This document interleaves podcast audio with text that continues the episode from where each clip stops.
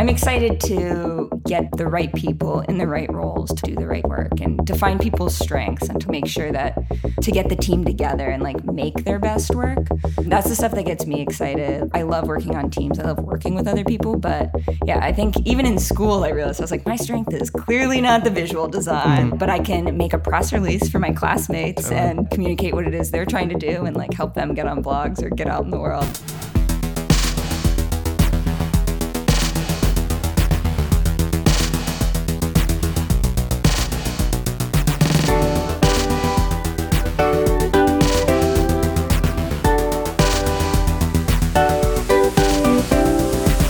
Listening to Well Fed. I'm your host, John Sorrentino, a designer based out of New York, and on each episode, I sit down to talk with one of my creative heroes. Individuals whose work, style, and ideas I admire and continue to be inspired by every day. We discuss their past, present, and everything in between. Hey, before we start, I'm trying out something new this season and I need your help. I'll be releasing episodes every Tuesday until the final episode, and I'll be keeping my fingers crossed that I can keep up. I would love to get your feedback after every release, and I'll be giving away stickers and pins to everyone that helps out as a thank you. All you have to do is leave a review on Apple Podcasts or share the podcast on social media. Take a screenshot and DM it to me on Instagram or Twitter at WellFed Podcast, and I'll send you some good old fashioned snail mail. With that, enjoy the episode. On this episode, I'm excited to welcome my guest, Carly Ayres, writer and creative director, previously partner at the studio HAWRAF, Google Creative Labs alum, and the founder of the influential creative community Hundreds Under 100. Those Carly, things are all true. Thank you so much for joining me today. You know, it's great to be here. You just mentioned that you're originally from Florida. I am. Grew up in a small town. What was it called? Bradenton. Bradenton. Bradenton. It's on the Gulf Coast by Sarasota and Tampa. It's mm. one of mm. those towns where you name like all the neighboring cities in hopes that someone has some connection to something oh, remotely yeah. close to it. Totally. Manatee County home of the Manatee Hurricanes. Manatee Hurricanes. Yeah. That's what is that? Is that a hockey team? You know, well, or is that a that was our team? high school football team. okay. But technically, our mascot was Billy the Blowhard. Wow. So naming is really it was a it's a real struggle there. Carly, as I was doing my research, I mean this in the most sincerest way, but it could be said that you were given the gift of gab as a kid. Yes, and now, and to this day. To this day. I mean, yeah. you know, I relate because my mom would say that if I walk into a room of strangers, at least one of those people will come out as a friend. You know, you're just able to like walk up to people. Um, when did that start for you? Oh gosh, oh, I've always been very talkative. I've always been very much a social butterfly. I actually remember thinking that I was introverted growing up. I think it was like my third grade teacher was asking the class, he's like, "Now who here is introverted?" And I was like, "Me, I'm introverted." Your third grade teacher. Yeah, yeah, something like that. And he was like, he's like, you are the least introverted person in this entire classroom. And I think that was my uh, first step towards self awareness around uh, sometimes I am the loudest one in the room. There's no problem with that. It's knowing when to harness that a little bit and when to let other people speak. And obviously, that comes with experience. Yeah, that's definitely something I've been consciously working on too, I'd say, in the last few years of just like, oh, making sure like I'm asking questions mm-hmm. and listening and being curious about the other person as well. Because I think sometimes when you're excited to talk and you're excited to meet someone, you can just really fill the space. Completely. Was there anyone that influenced you when you were younger to follow a, a creative inkling or anything like that? I think, I mean, I always grew up in a very creative household. Like my mom, she would crochet beads onto all her socks and she like built and designed a puppet theater that she made one for our home and then gave one to my pre K so that we could all do like a doorway puppet performance. Um, and everyone was always making things. I remember my dad when we were, uh, doing remodels on our house, he was building the house out of foam core with hot glue and building like a scale model. and so I think there is always, uh, even though they're both professionally in medicine, there's always kind of like a creative bent.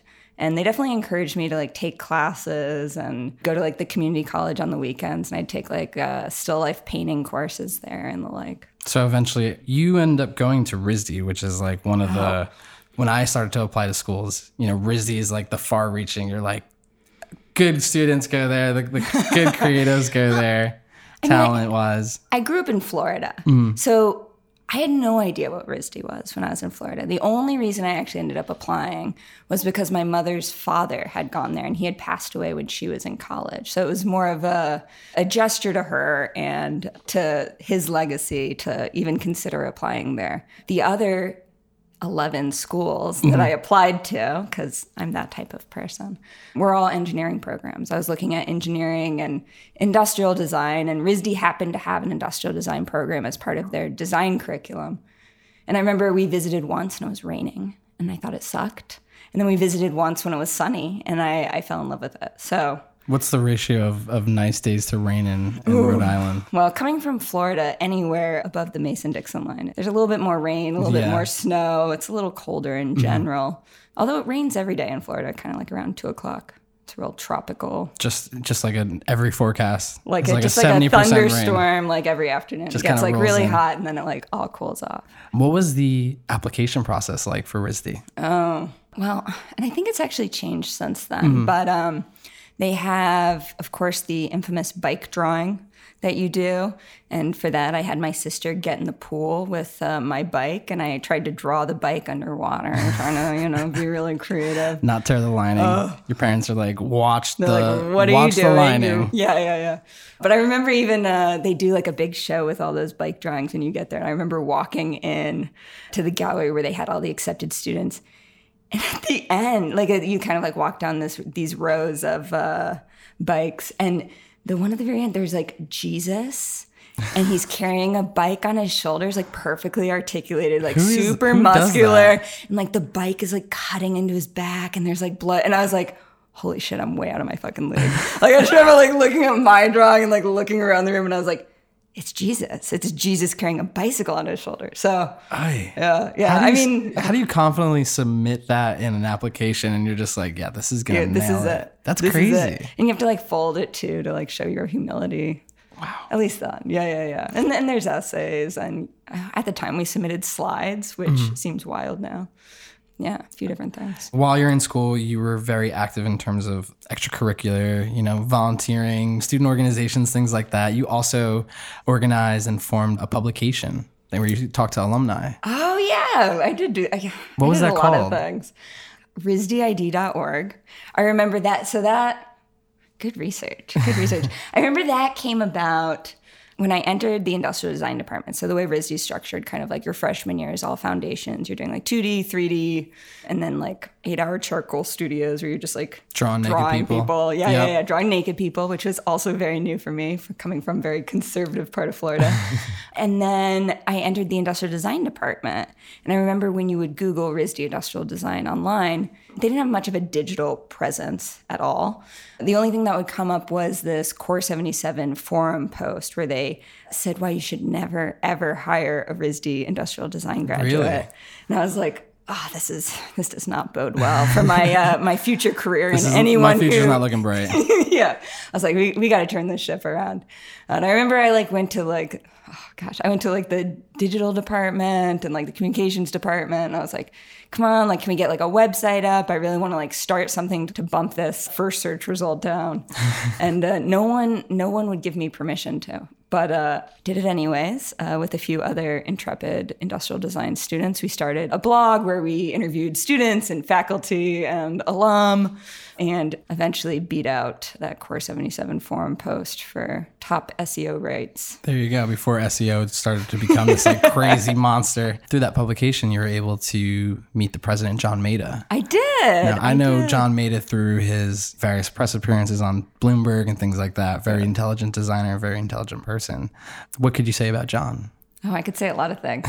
I remember, I think I tweeted at him, or he mm-hmm. t- or he tweeted at me, or he DM'd me. Or I was like, "Hey, I did this thing. Look at this thing," and I loved that about him. I loved that he was very much like a president of the people. I felt like when he was there, like he was very open to meeting with anyone about anything, and was very made himself very accessible using like new forms of technology, which. I think was very weird also at the time. It was like a very different way of communicating. He's for, sending you like Calendly invites. Yeah, like, yeah, just yeah, just put some time down on my open schedules. I don't know. He's always trying new things and trying new ways of uh, connecting with people. And I, I always admired that. So I met him after that. And I remember coming to his office.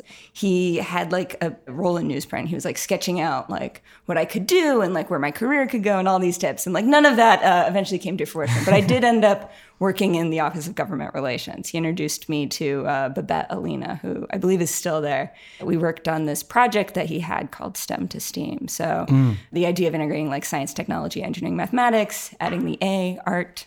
Art's uh, always getting forgotten. Yeah, art's it's like all forgotten. the good acronyms are just like excluding art at one point. It's, yeah, so you, you shove it right in there. and I think that was cool because it was cool to see how do you talk about a movement? How do you talk about like a concept to different groups? We went to DC, we presented it to uh, various senators and tried to get people on board for funding more arts education. So this was sort of the beginning of your speaking, writing, activism yeah, yeah, yeah. In, in a way.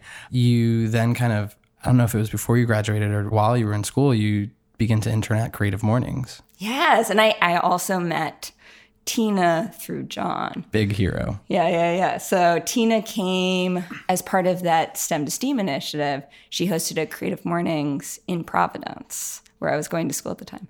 And so I got to like meet her. It was the beginning of thinking about theming these events. She had just started, it, oh gosh, Creative Mornings, I don't know when it started now. I'm like blanking, but it's I been remember, going for a while. Yeah, it's been I've like I end up clicking a link and I'm just like, wow, thing I found in the last two years. And yeah, there's so many talks that it's just been around for a good while now. Maybe like ten years or so at this point, maybe more. But yeah, at the time, I think there were about maybe like nine or 10 chapters. And she had started in her studio. Creative Mornings is an international lecture series for mm-hmm. the creative community. So it happens at like 8.30, 9 o'clock on Friday mornings once a month. And so she had just kind of started hosting these breakfasts. Then there were speakers. And then it really snowballed from there. She did it in Zurich when she was visiting one year, and then they wanted to keep doing it, and a friend wanted to do it in LA, and I think now it's in 217 cities. I found that you basically just cold called her yeah. and asked her for an internship, and she offered it to you over the phone, and that's kind of a big. it's a big thing, you know, to one on her part, but also for you as well. Tina was thinking at the time and then was going through her head, this person needs to join the team. Well, I know what she was thinking because she told me. but it was, I guess, the day before it happened that she was musing to Kevin, who uh, was the first employee at Creative Mornings. She was like, "Yeah, I think we could get like someone else in here. Maybe we should have like an intern this summer, like someone else to like help out." And then I emailed her and yeah, that email came because I was like very far into this interview process to uh, do a product design internship at Procter and Gamble, and I mm-hmm. had submitted a hair sample and all this stuff, and I was like, mm, I don't know, something about this still doesn't. I don't know if this is how I want to like spend my summer. And of course, at that point too, you think everything you do is the end all be all step yeah. towards what you're going to do every like, day for is, the rest of yep, your life. And I was it. like, this is it. And I was like, I gotta get the fuck out of here. Like, I was like, I was like, I gotta get to New York. I gotta go work for Tina. And I think a lot of things in my life have happened that way. Where I'm like, this person's doing something interesting. How can I get as close to that as possible? And that was true with John, and and that was true with Tina for sure. And I ended up spending the summer there, and then I ended up joining full time after I graduated. You spent about definitely over two years there. Yeah. And then before joining a, a branding studio. Yeah. And I think when I found this out, I think it's really interesting because it's not something that you hear too often. And I can also share an experience where uh, you join and it just doesn't click. There's like a, yeah. it just doesn't align. My endeavor was even shorter than yours. I did Tell three days. More. And one, it was due to a lack of responsibility on my part and maturity. But I was in a small studio, it was four people and the creative director. Everyone worked on their own projects in their own lane, no collaboration, and it just felt so stark and like very like uh, you know, you just kind of cringe a little bit. But for you, you were there for six, seven months. Yeah. And you just sort of realized this wasn't for you. Well, yeah. I mean, and part of it was too, I was like so eager to like see what was next and so eager to like get out in the world. I had figured out what brand strategy was, reading around online. And I was like, this feels really in tune with what I want to do more of. And I was like ready for whatever was next. And I was introduced to these two women through friends who were starting a studio together. And they, they were figuring out their dynamic as well. And we're all friends to this day. But it was, uh, we did like a three month trial and then like a six month trial. And it was like pretty clear that was not a good fit. I was bursting at the seams, wanting to do more things. I kind of wanted to do my own thing. I think just personality wise, too, it was just like not a good dynamic. And be- there was just a ton of friction around like, be that file management or uh, who's doing the dishes or like all Sure, the yeah. stuff you have to figure out when doing a small studio, which I've since also figured out again. It's Totally. uh, we had a conversation. I was like, "This is not a good fit," and we were all like, "Yep." And that's why I ask because I think like younger creatives, they just never understand that it's okay. Like walk away if you don't feel like this is it. And also like we have the ability to do these three month, six month trials. Trials, and I say that in air quotes because it's presented to you like that, but also don't be afraid to like actually bring that up as well. Yeah. I would never take a full time job without like a three to six month trial. Mm-hmm. I'd rather freelance for a place, get to know the team, get to know their dynamic before committing to something full time. And I say that from a place of privilege too, where I've been able to like freelance and able to like try something before I bought it or signed on entirely. But yeah, especially for situations like that, making sure you know the dynamic, know the team. I think worst case scenario is when you let that stuff fester, which we've all been there too, where you're Mm-hmm. just like, I hate it. I gotta get out of here. I gotta get out of here. I gotta get out of here. And uh, Very and that stuff, yeah, that stuff kind of bubbles over, and and you're not your best self, and you bring that stuff home with you. You bring that into your Completely. relationships, and really has a way of fucking shit up. So That sort of leads you to now, correct me if I'm wrong, it leads you to the Google Creative Labs. Is that also around the same time when you start to form hundreds under a hundred? Yeah, yeah, those timelines are pretty close. Yeah, so post uh, working at the small brand studio, all of a sudden I was freelancing and I had nothing lined up. I had a few projects, a few conversations, but very much uh, free falling into freelance. And through various projects I did, I was introduced to the Creative Lab and I started talking to them. And that was kind of like a permalance situation where you go in and you're embedded there. And I think I was there for a total of a little less than a year, maybe. Mm-hmm. Yeah. And towards the end of that, Slack was coming around and like everyone was using it at work. And I was like, oh, anyone can like make an account. This could be really interesting as like creating like a space with channels where you could talk about things like freelance because very much through that process of free falling into freelance i had a lot of questions and a lot of things that i knew other people had figured out especially from my time at creative mornings which was based in studio mates a co-working space in new york back then and it was full of freelancers. And i remember them having these conversations over lunch and figuring out payments and these difficult conversations you would have with clients. And i knew everyone else some other people had figured this stuff out and it, it didn't make a ton of sense for me to just fumble my way through it without their sage feedback and advice. So creating a space where i could like ask those questions without tweeting them out. You just start to have all these questions and you're searching for the answers, not finding them. You're just, oh, why don't I just make this myself? Like, Yeah. let me just do this. Why don't you try it? I think at the beginning of a project like that too. And you're like, this could either be really good, Yeah. and you like fantasize about like the best case scenario of like what this thing will be. You're like, it's gonna be a community, and people are gonna share, we're gonna create resources, yada yada yada. And then the other case is like, and it might be nothing. Exactly. Uh, you always I- got to build that in though. Well, and that's actually another uh, that's another like John truism.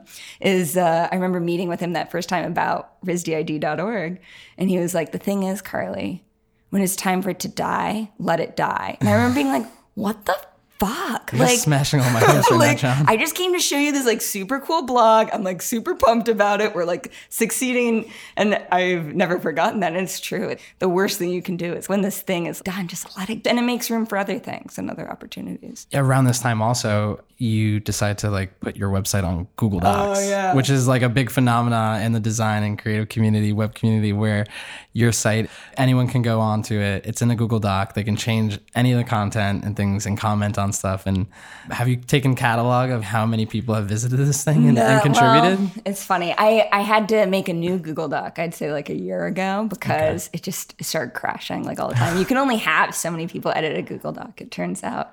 I was looking at it yesterday and you can you can see, and there's been, I think, close to hundred so far since then who've added comments or made changes that are still in there. I remember making that and I remember I wanted to make a website. And I'm not, despite having like a design background, I've never really considered myself much of a designer.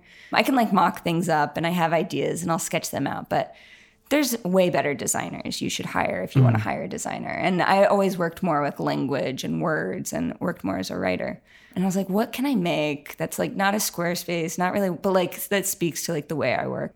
And so it ended up being Google Doc, just like forwarding the domain, leaving it open. It's like comment only. So like people can comment and edits, mm-hmm. shows up in their drive. Their names are associated with it sometimes. I uh, think I've uh, only gotten porn on it like once or twice. Around the internet, you know, you have people that have mentioned that, you know, when they open their Google Drive, your site is there. And it's just kind of interesting. And I think you touched on this idea that you've recognized that your strength isn't necessarily in design. Yeah. And I think that's also a big hurdle that people come to bear with and something that I've definitely have in the last year or so where sometimes my goal or my objective is not to make the thing, it's to communicate and delegate that work and some people it takes longer than others, but then also some people just want to do the work. Yeah, and that's totally true. And I'm excited to get the right people in the right roles to do the right work and to find people's strengths and to make sure that to get the team together and like make their best work. That's the stuff that gets me excited. I love working on teams. I love working with other people. But yeah, I think even in school, I realized I was like, my strength is clearly not the visual design. Mm-hmm. Like, I was like, but I can make a press release for my classmates and communicate what it is they're trying to do and like help them get on blogs or get out in the world, which is the most on brand, probably Carly student story ever. To me, it's almost like that takes time, uh, not only in your experience, but also to prove that you can do that. It's frustrating to not be able to leave school and let everybody know that you're like, hey, like my thing isn't making and like I have these great ideas. What would you say as, as advice to younger students that are very much finding themselves that's the case? How do you battle and deal with that over time? Totally. I think there's a lot of shame too. Like I remember going to critiques and stuff and being like, oh, like this stuff is I'm, I did the project. I know it's fine, but it's like not great. Like it's missing like a certain thing. But yeah, I think to find that you just have to make a lot of stuff too. Mm-hmm. Like I remember I made all sorts of things before I was all right, like this stuff is not clearly like what I'm very good at. What am I really good at? How can I do an independent study or carve out a team project or start a design blog or like start these various things that will allow me to find where it is that I feel like I'm doing my best work or that I'm really contributing the most to this project. And I think doing all those extracurriculars was one of my ways of figuring that out. I think this is a perfect segue. To, it leads you to start the, the creative studio, HAWRAF. Yeah. And there's so many things out of not only that I've learned that you've been able to share. One, the big thing was like working with friends, and then also working with friends that share qualities that you don't have. And to this whole point of you recognizing that you may not be the best designer, like what was the dynamic going into the studio? Totally. I mean, and we had those conversations. So yeah, we all met working together in the creative lab. Andrew, Nikki, Pedro, and myself. We had all had those conversations. At least as far as like Andrew, Pedro, and I went, we all knew at some point we wanted to start a studio. Nikki was coming more from an engineering background. He was like, What is this design studio business? Y'all are crazy. But for the three of us, we all kind of knew we wanted to do it one time or the other. And for the most part, we had each had those conversations. And I definitely talked to like other people who were writers or similar kind of new businessy people, operations people. But we knew we needed like the design piece. We needed this. And I definitely saw that as well in play at that small design studio I worked at after Creative Mornings. But with this team, it really felt like we each were bringing something pretty unique to the table. Our skill sets sometimes overlapped, but for the most part, everyone had a clear thing that they did really well that was missing from everyone else's wheelhouse, so to speak. And um, it felt like a really pragmatic relationship. You guys ended up working on a lot of different projects, and some of the projects that stood out to me was like the Brooklyn Symphony, um, the work done for Tia because you guys did the branding, but you also like ended up doing a project where you were able to customize these posters, and that ended up at like the Women's March, and Yeah. that's like always I think want to see your work live out in the world, but also like just live in a very political movement and culture. Yeah, that's like huge. Yeah, those are two interesting projects. I should say Sam Rhodes did the branding for Tia, but um, we met Carolyn also working out of the creative lab, and as well as Sam, and all of us uh, after we left. Uh, Carolyn had left first, and she started that company, and then we left and we started the studio, and she wanted to. Uh, collaborate with us on some sort of activation around the Women's March. And for us, it was always about, we knew we wanted to have like an ethos as well as a distinct point of view as a studio. And for us, that was making projects that invited people to interact with them in some way, which is a pretty open-ended point of view when you think about it. But uh, it was a good set of constraints for a project like that, where it's like, okay, if we're gonna do a campaign, how can we make this playful? How can we make someone like want to interact with this? How can we make this something that's even useful?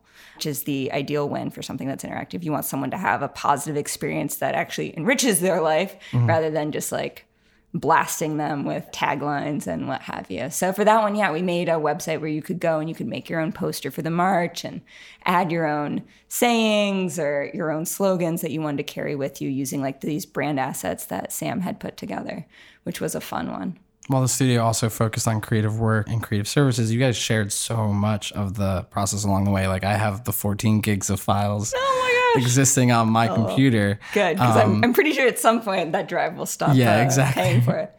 that was something that also was established at the very beginning you know being able to share these resources share that information for people to kind of learn from it and better themselves what kind of informed that Well, I think for us, we all wanted to learn how to run a studio. That was the name of the game. When we met up, we'd do breakfast once a week while we were still wrapping up our time at Google. And we are like, you know, what do we want this to be? What do we want to get out of this? It was very pragmatic in that way. We each wanted to learn how to run a studio. We had worked in different environments, we had picked up certain things, but we knew that there was so much more to learn that you could only learn by doing it. And along the way, we wanted to share that as well. We talked about sharing the drive from the beginning, but it's a little more difficult to do that when you're uh, still an operating functional under contracts. Yeah, yeah, yeah. clients you also touch upon like this idea of having retrospectives at Mm. uh, every opportunity and i think being in somewhat digital and product design there are moments of that right like at the end of a sprint or something but i almost think like that should be required at the end of every campaign when possible because like sometimes when you go through a marketing campaign it's just like Yeah. work work work for like three days straight just like sure. start to finish and then at the end of it it's like cool great that was awesome effort let's move on to the next project Well, because there always is. Well, hopefully there's always another project. Yeah. And especially as a small studio, it became really hard to prioritize even just doing projects like the drive projects that we wanted to do that weren't necessarily client work, but even just like projects that made the studio better. I remember taking a, a business class, I think in our second year, and they always talked about working on the business versus in the business. And it's so hard to prioritize even just making the studio better, like doing these retrospectives, setting out that time where you can learn and be better when you have another project like knocking on the door and that's where your mm. next paycheck's going to be coming from. And you're like, kind of got to go do that. But the goal of it was to learn and doing i think retros and setting up that time where you can actually take apart like how something went is, is so important for that over this time you've shed so many resources from basically college to going through the studio but you also share on this tool called Are.na. Oh yeah. And there's a ton of collections there but one of my favorite are things that you found on ebay but didn't buy. And um, i've seen some you share some on social media and things like that but what are you mostly looking for on ebay and what is the why I mean, look around. Yeah, so we moved into this apartment in April. I moved in with my boyfriend Sebastian. And I think also like post studio, I was like, I've got like a studio shaped hole in my life. What can I fill it with? And the answer ended up being a lot of 70s era Kartell plastic furniture. um, but yeah, it's trying to find a, a good deal on some of the stuff, but also kind of harkening back to my industrial design education and studying furniture and looking for certain pieces, ideally things with lots of drawers, like the Yeah. one behind you. I've seen like you've you've been able to find these really amazing designed puzzles and not only that but a ton of books Yeah, and yeah, wealth yeah. of knowledge that um, I think can sometimes just be forgotten and it's good to see that still living on. Well, it's fun to discover that stuff. I think nothing is is new. Everything kind of ends up repeating itself, and I think even finding yeah, a lot of those old Enzo Mari games. We have uh, an Enzo Mari. Mm-hmm. I've now chair in that written Enzo too. Mari down Yeah, as yeah, like yeah. Well, they're everything. We'll, we'll, we'll play them after this. But yeah, to see like one of them is. Uh, this card game for telling stories, and each card has a different silhouette of a different animal, or a moon, or a tree, or all these different like characters, and you build them together to create like a physical three dimensional structure, and you- you're supposed to tell a story as you do that. And I, I think those things are really fun, and it's probably also just like subconsciously trying to like push away from just being on my phone all the time and mm. like find something tangible to hold on to in this world. But there's a lot of cool stuff out there, and it's kind of getting me back into breaking open those design history textbooks and trying to remember where all this stuff came from. You share a lot of the stuff that you find on social media and things like that. And I know you mentioned like getting away from your phone, but it's becoming so much a part of culture and life. You also love to share story filters. Oh, Yes. And I just realized that they've opened it up to kind of the community to create mm-hmm. anything. And there's so many. It's like almost hard to kind of navigate, but like what have been some of the gems that you found? Oh my gosh. Well, one thing also I'd say about that is I remember going from when it was just Instagram's filters and then they invited certain creators to make filters, mm-hmm. just how that bar blew up. It just like all of a sudden you had like these filters that were changing the space and changing color. And then now that it's open to the whole community, the range and diversity of ideas and things that people are making, that stuff makes me super excited because it's just like, yeah, when you get everyone, you give everyone the technology and they're all able to create things, it's really wild to see what they come up with. But I think my most famous, well, we were at a party last night and we were going through all my filters. It's, it's impossible to navigate on my phone. I have just like thousands of them. Favorite one, I'm blanking on the creator's name. I'll have to look it up later. Who he makes you into like a lion, or they make you into a lion, and uh, your face is the lion's face, but the mane is also made out of your face, and the body's yes, made I've out of your this. face, and the And the legs, are made legs, out of your face, and it's like, how? How do you think of something like that? I think there's yeah, there's fun ones that change your expression. I think Zach Lieberman's been having a lot of fun with those and making some really cool stuff, but yeah, it really uh, it expands your mind to think about like what's possible with those filters. Every time I see Zach's work, and I like, I've already bought great. like three books of processing, and I'm just like, you're gonna get to it eventually. Yeah, yeah, Um, these platforms are almost becoming ways of testing and experimenting with new technologies. Do you see it continuing, or like, where do you see social media playing a part in that culture of design and experimentation? It's funny. On the way to that party last night, Sebastian and I were walking, and someone came out of a restaurant, took a photo of the restaurant, and then went back inside. And we're like, we are for sure living in the weirdest simulation Yeah. of all the simulations like going on right now. It's interesting. I think we'll look back on this and be like, so wait, you just like took photos and you just like shared them to like connect with people or what was the goal of a lot of that i think it's fun to test stuff for sure. And I, I definitely think of social media sometimes. It's a bit of a megaphone but also a way of like testing ideas out and seeing what sticks. And but you have to you do have to be careful about getting too much either validation from that or letting that dictate too much what direction you should take your own work in mm-hmm. like you do have to isolate some ideas and let them grow and then put them out into the world but i don't know it's fun i mean I have the gift of gab i like making friends and i've definitely met a lot of people through the internet Absolutely. I want to circle back just to do hundreds under 100 because you just recently did a show and tell event. Would you maybe talk about the event, how that went? You know, what was the purpose and then coming out of it? Yeah. So that was the 10th show and tell. We've, and show and tells were kind of born out of. So we had the Slack community that I started kind of nearing the end of my days at Google's Creative Lab. And then there's a channel, it's called Show and Tell. And it's like, brag about yourself like share that stuff because you know some people want to share and it's great to like have a space where like this is where you do that and we can all celebrate you and be pumped for you and then that kind of evolved into wanting to do in-person events so we do them quarterly like four times a year and six people share something like six minutes or less. And they've been a lot of fun. Like people show up whether they know who's speaking or not. Everything from the one before the last one, someone did a monologue talking about caretaking for her mother. We've had people read short stories. We've had people show every design that's ever been rejected along the way of a project. That's cool. Uh, it runs the gamut. But yeah, the last one, I'd made an announcement that uh, Farah and Valentina, who've kind of been with me like probably like the last year, helping and volunteering and helping put these events together, they're going to take that series over, which I am very excited for. That's awesome. Yeah. So be on the lookout for that. Yeah. I want to close out with this quote that I think I found from you. I don't know where exactly, but it was life is about relationships. Ooh. And I think that's so true because, as you mentioned, maintaining relationships is really key, especially in the creative industry.